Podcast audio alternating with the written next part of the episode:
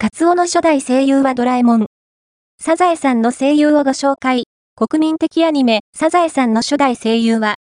日本の日曜日には欠かせない、サザエさん毎週日曜日の夕方に放送されている国民的アニメ、サザエさん。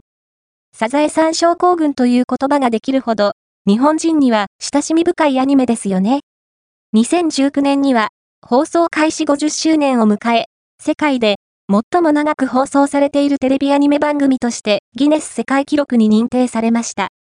そんなサザエさんですが、長く放送しているだけあって、主要キャラクターの声優が交代することもしばしば。今回は、サザエさんの声優についてご紹介します。サザエさん公式ホームページより、現在カツオの声は、それいけ。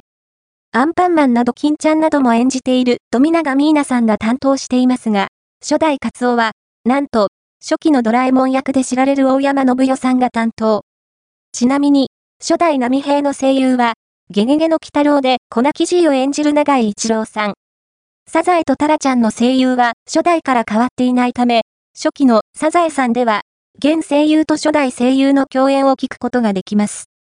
当時のサザエさんは、FOD プレミアムなどの動画配信サービスで視聴可能なので、興味のある人はチェックしてみては？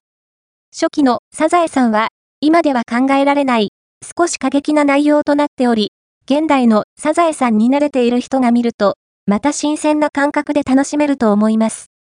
その時代に沿った雰囲気を感じられるのも、長寿アニメの楽しみ方の一つではないでしょうか。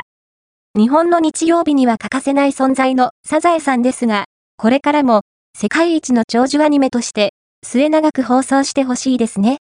文座、山下グレートザ、ポスト、カツオの初代声優はドラえもん。サザエさんの声優をご紹介。ファースト、アピアード、ON、日刊ビビビ、